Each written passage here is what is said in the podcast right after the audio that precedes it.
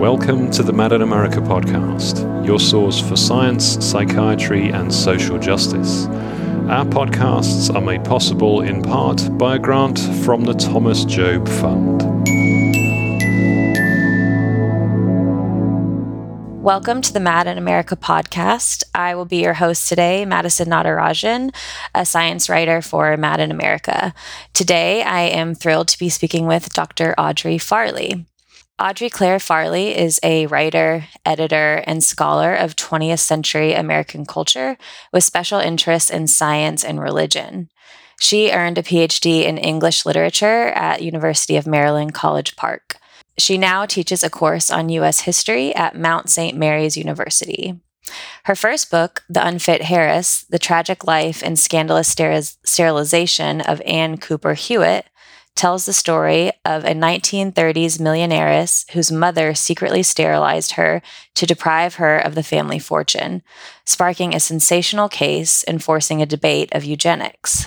Her second book, which we will be discussing today, Girls and Their Monsters The Genain Quadruplets and the Making of Madness in America, explores the lives of the four women behind the National Institute of Mental Health's famous case study of schizophrenia. It was named a New York Times editor's pick and will be the focus of our conversation today. Audrey's essays have appeared in The Atlantic, New York Times, Washington Post, and many other outlets. She lives in Hanover, Pennsylvania. Uh, so, welcome, Dr. Farley. It's great to have you today. Thank you so much. I'm happy to be here. So, to start off, I want to talk a little bit about your background. Um, I find it very interesting that you have a background in English literature and history, yet you have found your way to the Psy disciplines. Could you tell us a bit about how you found yourself at the intersection of these disciplines and what drew you to the subject of your most recent book? Sure. Well, it wasn't deliberate or even conscious that I was finding myself to psychiatry um, it so happened that I came across stories from history that really grabbed me and that happened to involve psychiatry. So I had um, a few years ago recently graduated with my PhD, but like many people with a humanities degree, was unable to land a tenure track job because that that ship is sinking quite rapidly. And so I was forced to find a second act for myself. And so I, I knew that I had always wanted to write a book. And I was just reading very widely and thinking about what I might be able to do. And I had come across the story of Ann Cooper Hewitt.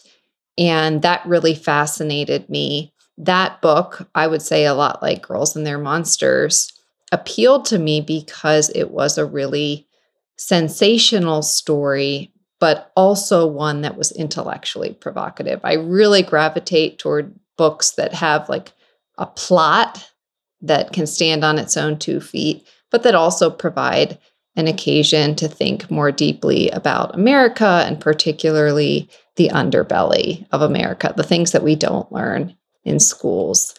Uh, so I wrote that book and then um, kind of came to this one with similar reasons of just being very allured by the story. So it wasn't um, it wasn't conscious that I was coming to these stories of psychiatry. I often find as a psychologist in training that the more work I do in this field, the more I feel like I also need to be a historian and have a background in political science and gender studies. Um, because when you think about what makes up the human psyche, it's all of these things. So, on that note, for those who maybe are not familiar haven't had a chance to read the book yet, could you give our listeners an overview of uh, who the Genain quadruplets are and how they fit into or even shaped um, the world of psychiatry? Yes. So the quadruplets were born in 1930. Actually, they were the Morlock quadruplets in Lansing, Michigan, to much fanfare. I write in the book from the day they were born, they belong to other people, which I hope conveys how swiftly and aggressively the townsfolk laid claim to these girls. So, no sooner were their births announced than people really began to gather outside the hospital. And then, when the city provided them a house to live rent free for a year, locals would come round the clock They would peer in the windows, even in the middle of the night. Um, the pediatrician suggested that the mother charge 25 cents to at least make some money off of this whole thing. And people were indignant uh, because they thought that they were already supporting these girls with their tax dollars. Or they would pay the fee and then be very angry if the mother refused to change their diapers upon request. So they had this expectation that these girls were public property and that they really were this kind of carnival show. So when the sisters grew a little bit older, they began to have a singing and dancing act, which they took on the road. And I'll talk more about that, hopefully. And they really have this reputation of being the all American family. The newspapers, both locally and nationally, would write one puff piece after another about these girls. Everything was picture perfect. And there was a pageantry to their lives. But behind closed doors, their father really tormented them. The public also treated them as living dolls um, both in the, the the media stories about them, but also the way that even members of the community laid their hands on these girls. Several of them would be abused by uh, community folk, not just their father. And so by 1954, all four of them had been diagnosed with schizophrenia. And this caught the attention of the National Institute of Mental Health, which was newly formed and had a very interesting foundation in that NIMH was founded by Robert Felix, who was a social psychiatrist. He was interested in uh, improving the social conditions for Americans such that fewer people suffered from mental illness. But at the same time, NIMH is joining these other uh, national institutes of health, which are focused more on biological diseases. They're studying cancer, for instance. And so there is this pressure that NIMH feels from the very beginning to prove that it is a hard science. And not long after its founding, they hire a scientific director, Seymour Kety, whose express purpose is to develop the hard science of mental illness. And he sets out to study the genetics of schizophrenia through twins. So this project is just getting underway when they get word that this family, which is not just twins, not just triplets, but quadruplets have all been diagnosed with schizophrenia. Well, they could hardly believe their ears. So they swiftly arranged for the girls to be brought to Bethesda and studied, which they were for three years. And um, the culmination of that research um, was David Rosenthal's book, 1963, The Genain Quadruplets. And then the girls were brought back for subsequent studies in the 80s and then again in the 90s. So, kind of a broad overview, how do you see this, the Morlock sisters and all of these studies? How did that shift um, genetic psychiatry and research, even up to the point that we see things today? Well, I think that when they were brought to the Institute in the 1950s, there was a fairly comprehensive team that was assigned to study them. More than 30 people were assigned to study the quadruplets, which is hard to conceive of today that there would be these public monies for such a task. And so they were studied by social workers and psychiatrists. Each girl was assigned to her own psychiatrist and um, sociologists. There was actually only one geneticist on the team. And, um, you know, it's hard to to make one single claim about the merit of the initial round of studies because it really was complicated. I did feel that the researchers try to understand more than just the biology of these girls.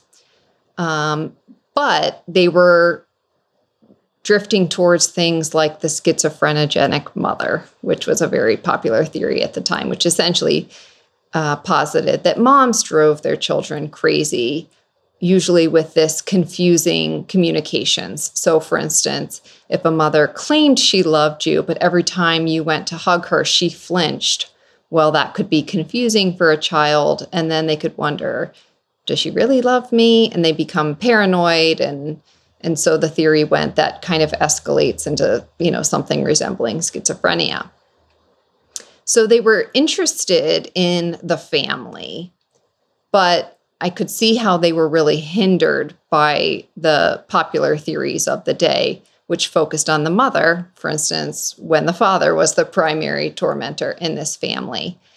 And while they documented a lot of the abuse that the girls had endured, both at the hands of their father and even the community members, they didn't really perceive that abuse as leading to mental illness. So they would write, for instance, about how one of the girls was likely molested by a school janitor. But the attitude was, you know, that was bad and it's being documented here but it doesn't it's not the etiology of this disease that they believed themselves to be studying and then as they came back in the 1980s this is right when a lot of technology for studying the brain has been developed and they were very eager to apply that new technology and new insights to the quadruplets and that time they were very singularly focused on their brain and um, their chemistry. They they brought them back. They did all these blood tests and scans and things, um, and asked very very little about their lives. And it turned out, you know, that they were still keeping secrets.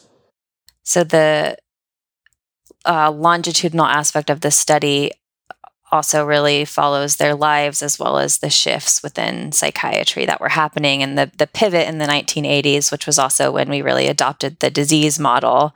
And so you see that while maybe um, trauma and life events were accounted for and documented, you could tell that we were shifting more towards trying to find an etiology within the brain that would have caused this, and everything else was considered kind of secondary. And by the time we reach the 80s, where we have fully adopted the disease model within psychiatry and in, really in mental health as a whole, that really became the focus of the studies from that point forward. Right. It was really shocking for me to speak with the sole surviving quadruplet son, David, because even as a young boy, he perceived that they were after something he said they looked at me as some prodigy for future studies. I quoted him in the book. And he has very uh, vivid memories of them putting the wires on his head and and that sort of thing, but not asking any questions about his life. Um, and he was keeping his secrets too, which were never accounted for in the NIMH research that grew out of the 1980s follow up. So, in the book, you do a really incredible job of situating um, the NIMH research and these women's lives within their broader socio-political and historical context of this unique time in history. And so I'm wondering how did you see this backdrop of World War II, Nazi Germany, eugenics movements within medicine, as well as burgeoning Jim Crow, and this kind of focus on what does it mean to have quote unquote traditional American values? How did these all shape the circumstances of the research and therefore the Morlock sisters' lives? Well, here's another way that the researchers were accounting for certain things but not making meaning of them.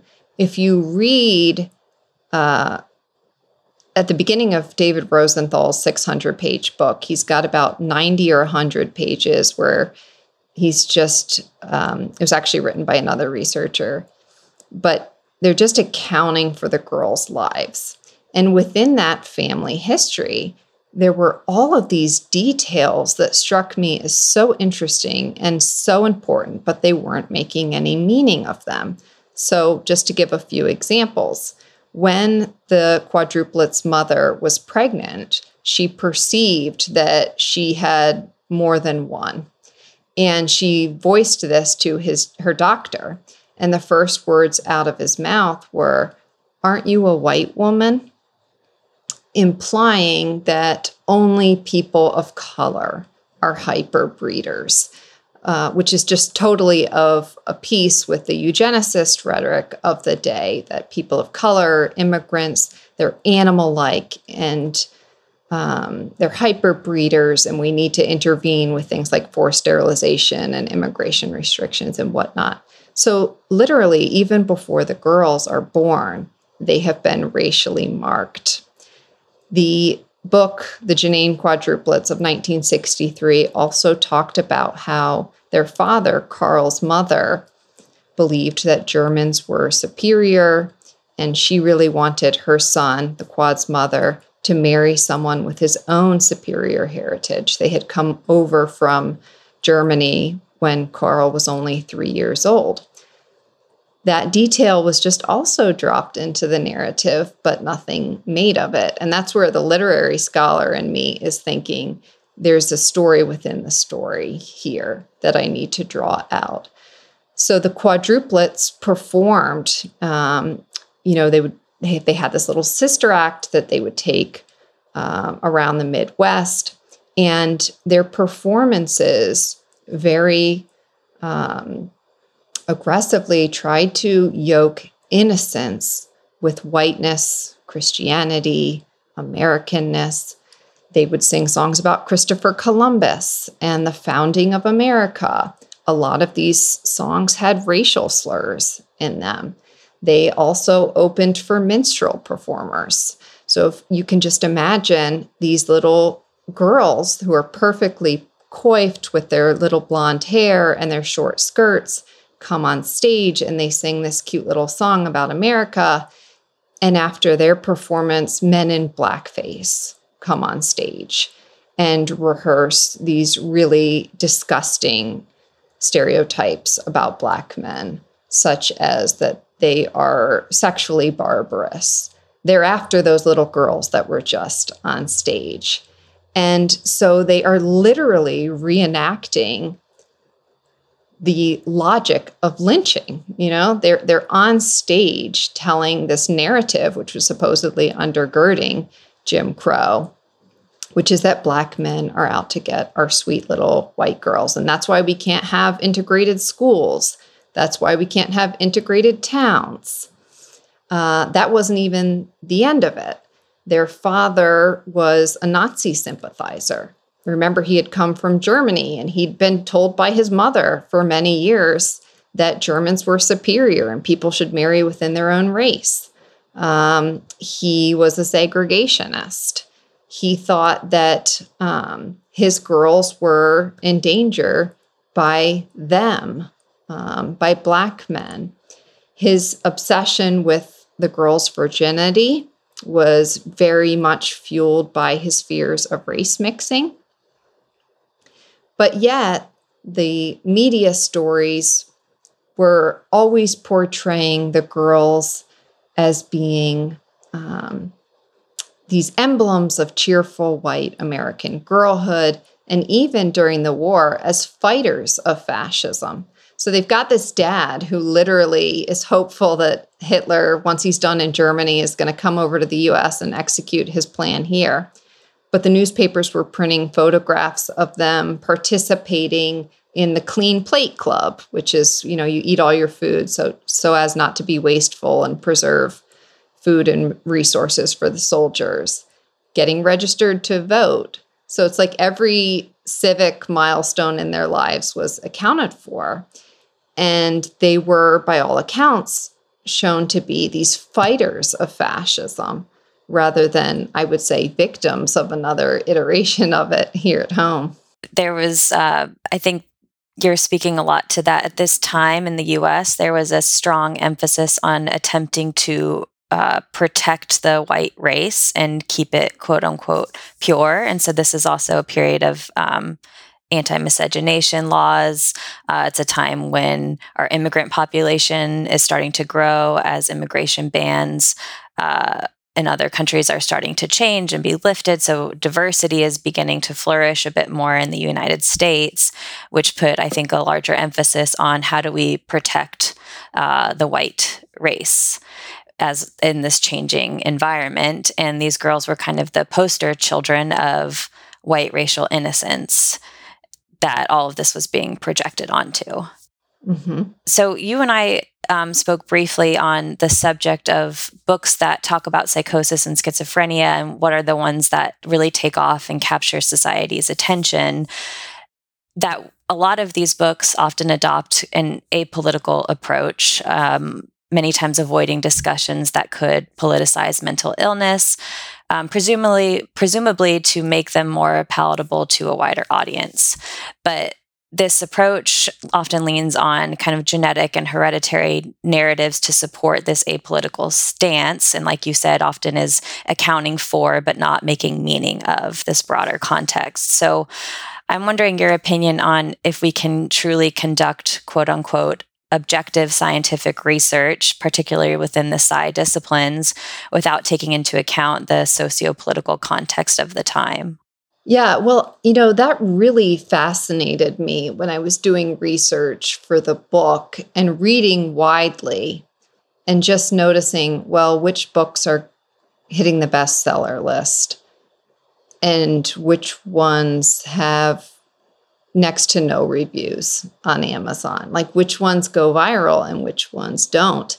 And it did seem to me that the more popular books tended to depoliticize mental illness. So they would allow readers to gawk at this family or this person without asking much, if anything, of readers. And this exact dynamic was recently explored in the New York Times review of Judith Herman's most recent book, Trauma and Repair. And uh, the review was written by Ellen Barry, who is one of the um, correspondents at the Times devoted to the coverage of mental health.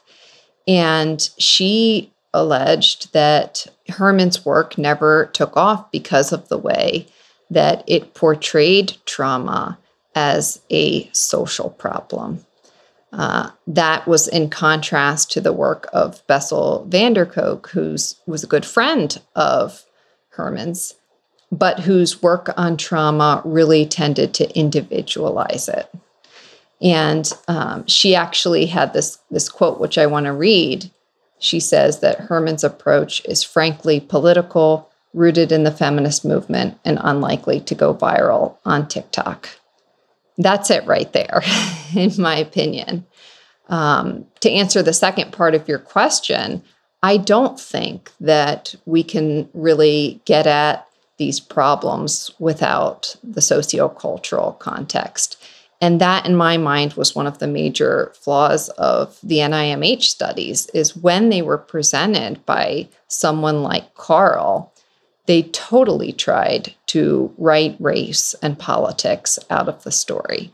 So, just to give an example, they um, they used all these personality tests in the hopes of being able to identify the psychic hangups that these people had, and they uh, said that Carl had something called authoritarian personality. well, yes, he's a Nazi, you know, but they're trying to write that part out and identify like these psychological hangups and neuroses absent of any real world politics. Yeah, and if you don't take that into account in the interpretation, then there's just this whole underbelly of all of this that isn't being acknowledged within the scientific literature.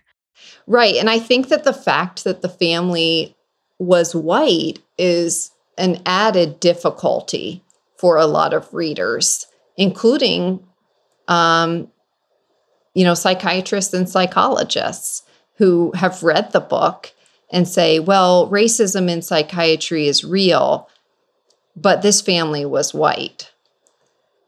because they cannot see that whiteness is also uh, a construction, right? Eh, we white folks are racially marked too. Mm-hmm. yes. There is a tendency within the field and within these disciplines to think only of people of color as having a race yes. and a cultural identity that's worth talking about. And I think in a lot of our multicultural classes, it's tagged onto the end, and we're never really taught to look at whiteness as a race and whiteness as a culture. And so it's kind of two sides of the same coin. On one side, there is racism, and on the other side, uh, there is white supremacy and we often don't like to talk about that. So, because this story is about four white girls and a white family, it sounds like some readers have a hard time when like asking, well, why are you focusing on race? This is about white people. Yes. And, you know, some readers are very angry and they accuse me of making it about race. I put that in quotes. Um, but I'm not the one that made these girls go on stage and open for minstrel performers. I'm analyzing what was already there. Yeah, and I, I want to also kind of circle back to what we've been talking about related to um, trauma and more of the context that shapes the story.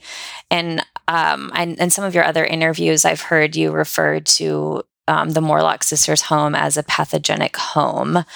And it reminded me of um, Gabor Mate's work on trauma. And he uses this metaphor uh, that within, you know, biology labs, when you are studying organisms and cells, they are in a petri dish, and this dish is uh, referred to as their their culture.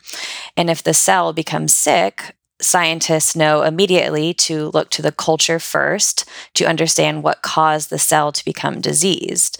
But the very first assumption is that the culture became diseased and therefore the cell became sick.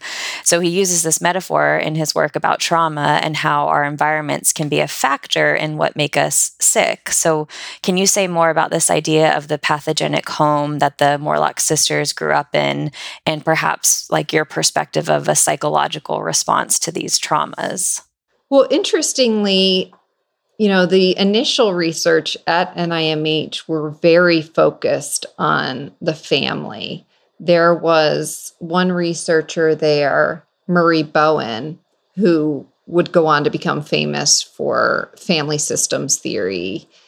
And so they were applying a lot of these different ideas and new insights to the girls um, so, for instance, they had this idea um, that there was shared psychosis within the family. So, the family was so like symbiotically involved with each other that when one girl started to become sick, it was like a domino effect because they were just so, you know, intricately connected to each other there was a lot of effort on the part of researchers to observe family interactions, even at NIMH. So the staff members at the clinical center were encouraged to um, write down what they overheard between the parents and the sisters or between the sisters. So you can imagine this orderly who it looks like she's doing something, but she's actually eavesdropping on their conversation and then going and taking notes about it. And this was all to uh, understand the communication styles within the family and just the general health of the family unit. But again, as we've, we've said, there was no effort to push beyond the family towards society. So they don't view this unit as mediating social norms or anything like that. My sense too is that this focus on the family unit and understanding interactions still was also seen through kind of a sexist lens of looking at the, this idea of the schizophrenogenic mother and uh, what mom was doing to kind of cause some of these um, psychological stressors. Right. Even though the father was arguably the worst off in the whole family, they blamed his issues both on the mother of the quadruplets and his own mother. So they thought perhaps these women were so tyrannical that they emasculated him. And so his issues are because of these domineering women in his life. And so at the time, too, there was a strong denial of sexual abuse and abuse in general uh, that permeated psychoanalysis and psychiatry that the feminist movement uh, and people like Judith Herman really brought to the forefront, even if it wasn't mainstream at the time. And the Morlok sisters experienced really unspeakable childhood traumas, um, including molestation, incest, female mutilation. Um, as adults, they experience multiple sexual assaults.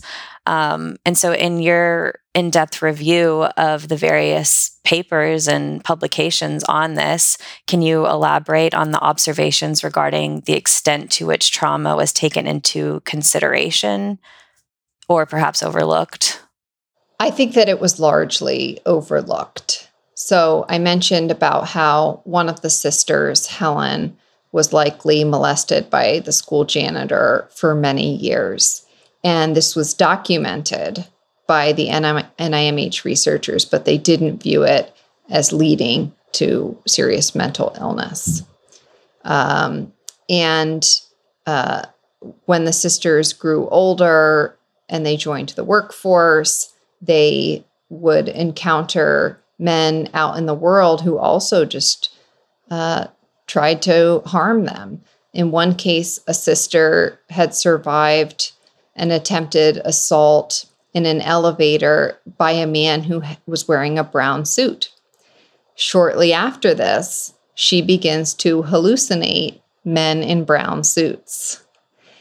And you think about a detail like that, and it just seems so obvious that her psychosis has been set off by this sexual trauma. But that's not how the researchers perceived it really going back again to it was accounted for and documented, but no meaning was made of it. When, if you really took the time to understand the hallucinations and delusions that they were having, it actually gave a pretty clear trauma history of what had happened to them that could have been grounds for important therapeutic work. And maybe even more importantly than an individual approach to that, um, what could have been done to protect them. Um, what could the community have done? What could their family have done? Um, and so I'm wondering what your work in this story, as well as your other work, has taught you about the need for social repair and people being able to heal and recover. Well, going back to Judith Herman's recent book, Trauma and Repair, that book makes a strong case for the need for communal repair. And I think that that same idea applies here because the quadruplets abuse was communal. Even if we don't consider the fact that they were molested by men outside the home, it was communal in the sense that the whole town agreed to look the other way and further forced these children to participate in a narrative that only certain people laid their hands on children. So they were, in a way, like participating in the charade, which obscured their own abuse. And I really believe that when the abuse of children is communal, as it so clearly was, there needs to be communal repair. And that happens when all of us look inward and think, well, what biases do I have which are providing cover for child rapists? And we all do. Uh, what narratives do I spread that shroud abuse of children, which we now know is not as sensational as the media likes to pretend it is, right? It's mundane. It's in familiar spaces, at the hands of familiar people, brothers, fathers, uncles, priests, scout leaders, something that um, stood out to me was that Sarah, who Sarah Morlok, who is the um, the only living sister right now, who you worked closely with while you were writing this book, um, her son David clearly observed that um, while Sarah has been in remission from acute psychotic episodes for a while now, a trigger for her relapse into psychosis has been anytime she visits or interacts with pastoral figures or clergy. Um, can you speak about this intersection of where religion and religious trauma also come into play with psychosis and schizophrenia? Yes, uh, that came out in one of my first conversations with David. He said that she was generally stable, and the only episodes that she had were would be if a pastor came over to the house behind her back. And that, of course, really struck me. He also spoke about how uh, she would sometimes panic about hell and going to hell. And that was actually also documented by the NIMH researchers. But I think it was kind of written off as they're psychotic and they're paranoid. So they're paranoid about going to hell. It's natural. There was no effort to understand why they were afraid of going to hell and there that was one of the ways that their father had actually tried to control them is by threatening hell. So, especially when they were of dating age, you know, he would talk a lot about how um, if they thwarted his rules or did things behind his back, that they were going to be burning for eternity. Um, and so I could clearly see here that it wasn't just this sexual abuse that they had endured, but religious abuse, which we're only now having the vocabulary to talk about. Yeah, which is interesting because I think um, religious undertones and spirituality shows up often for people who experience, uh, you know, what we would term psych- psychotic experiences. Um, but as a field, I think we're barely just starting to think of that as kind of rich ground to unpack that and understand a bit more. Um, and I often think about the religious undertones of a psychotic experience as being really pertinent to providing um, like culturally responsive care because religion is one of the biggest aspects of most every culture. Um, and so to not consider that piece of someone's history, I think we're really missing out on understanding their lived experience. And often within the field, religion and spirituality are focused on as protective factors, um, and which certainly can be the case. And I also think the Morlok sisters um, reclaim spirituality and religion for themselves. They kind of go through their own deconstruction process and find a spirituality that is rooted in compassion um, and caring for the marginalized and the oppressed. And that is what they kind of adopt later on in life when they have their own agency. But the foundation of this had been a lot of fear mongering tactics to scare them into behaving in the ways that their father wanted them to behave. Yes, I think that that was only possible after their father died because of the way that the father figure and the God concept were so tightly yoked. So, if your father is this uh, symbolic representative of God, and your father is this sexual voyeur who's spying on you, in the case of the quadruplets standing in the doorway when they were in the bathroom, even changing their sanitary pads. Then God is also a voyeur who, and you know, we see this with purity culture too.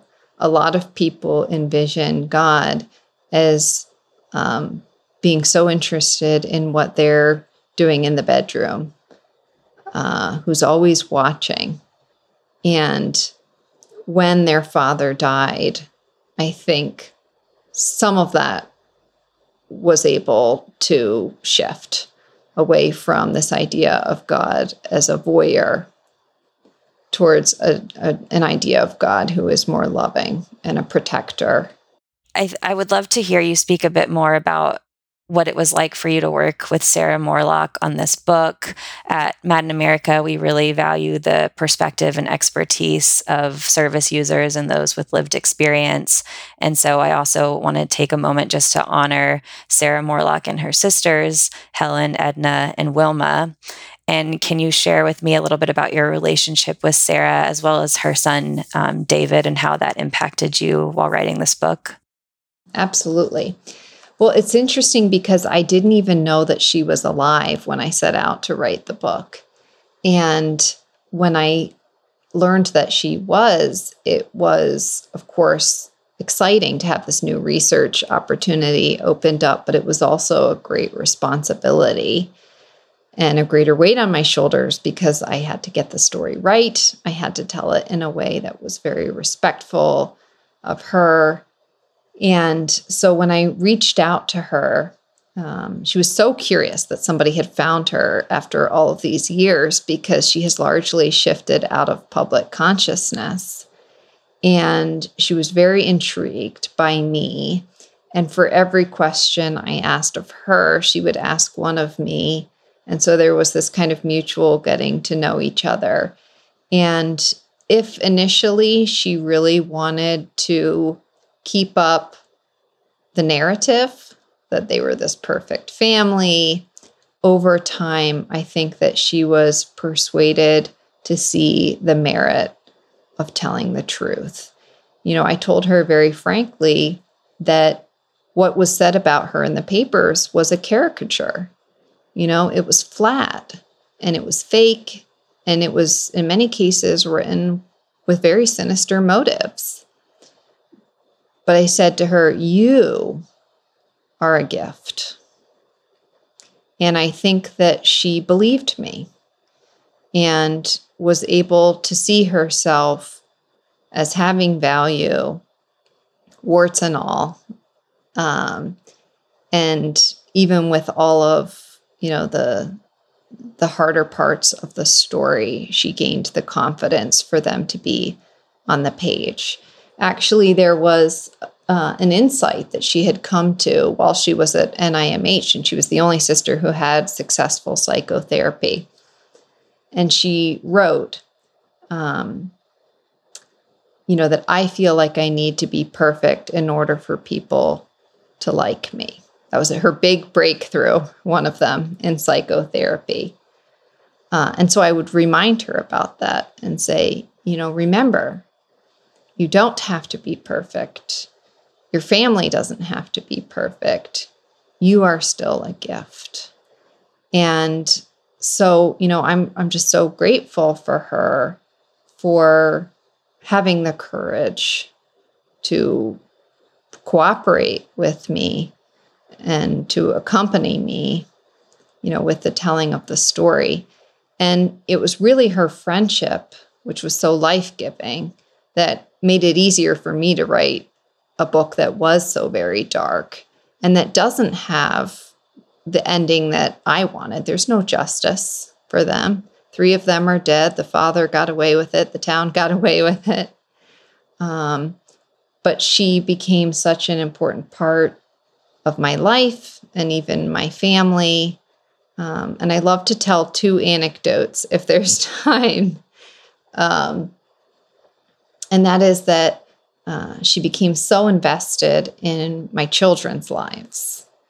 And so, uh, for instance, when my son was having a, a batting slump in baseball, she prayed really hard for him to get out of the batting slump and even recruited other people at her retirement home to pray for him.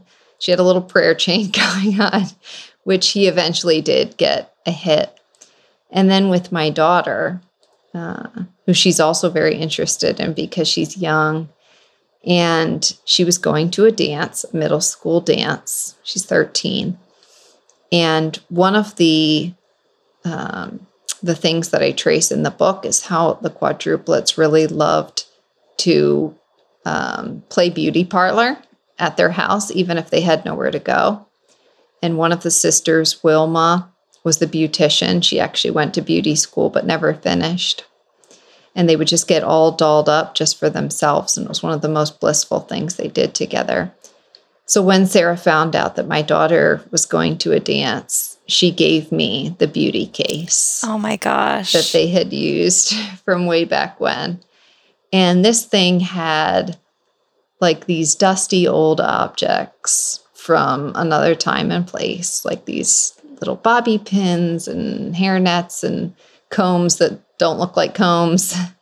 And uh, that was probably, you know, the, the most special gift of my life. That is beautiful and such an honor that she she shared that with you that holds such a unique part of her memory with her sisters and I think also speaks to the ways in their resilience that they found joy and community among each other through play and through beauty and hair, despite kind of the toxicity of the culture in pretty much every single environment around them. Yes. And, you know, you mentioned about them reclaiming spirituality too. And I think about how they would rearrange the furniture in the living room to resemble church. And one sister would play the the piano, another one would give a sermon, and then they'd all go up for communion. And then as soon as they heard the sounds of their father's car, they would like quickly rearrange the furniture so that it didn't look like anything was out of place.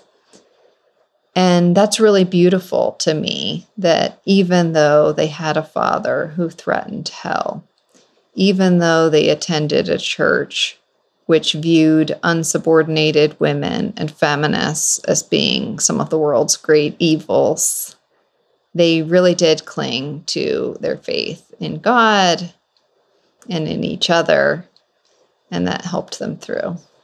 Well, Dr. Farley, um, thank you so much for your work on this book, your time with me today. You've done such an amazing job of merging a wide range of subjects like religion, race, eugenics, psychiatry, trauma, that on their surface may seem disjointed or disconnected, but through the details of your work, you help make those connections and thereby make visible what is often made invisible. Um, so, as a scholar of religious trauma myself and someone who works within psychiatric systems with individuals who are diagnosed with schizophrenia, your work has provided me with a resource in which to begin some of these conversations in multidisciplinary spaces. And so, I'm, I'm so thankful for that. Thank you so much. I, I really appreciate hearing that. Um, so, for more of Dr. Farley's work, you can follow her on Twitter and learn more about her recent publications at Audrey C. Farley. And if you haven't already, I highly recommend reading Girls and Their Monsters. Thanks, Madison. Thank you for listening to the Mad in America podcast. For more news, views, and updates, visit madinamerica.com.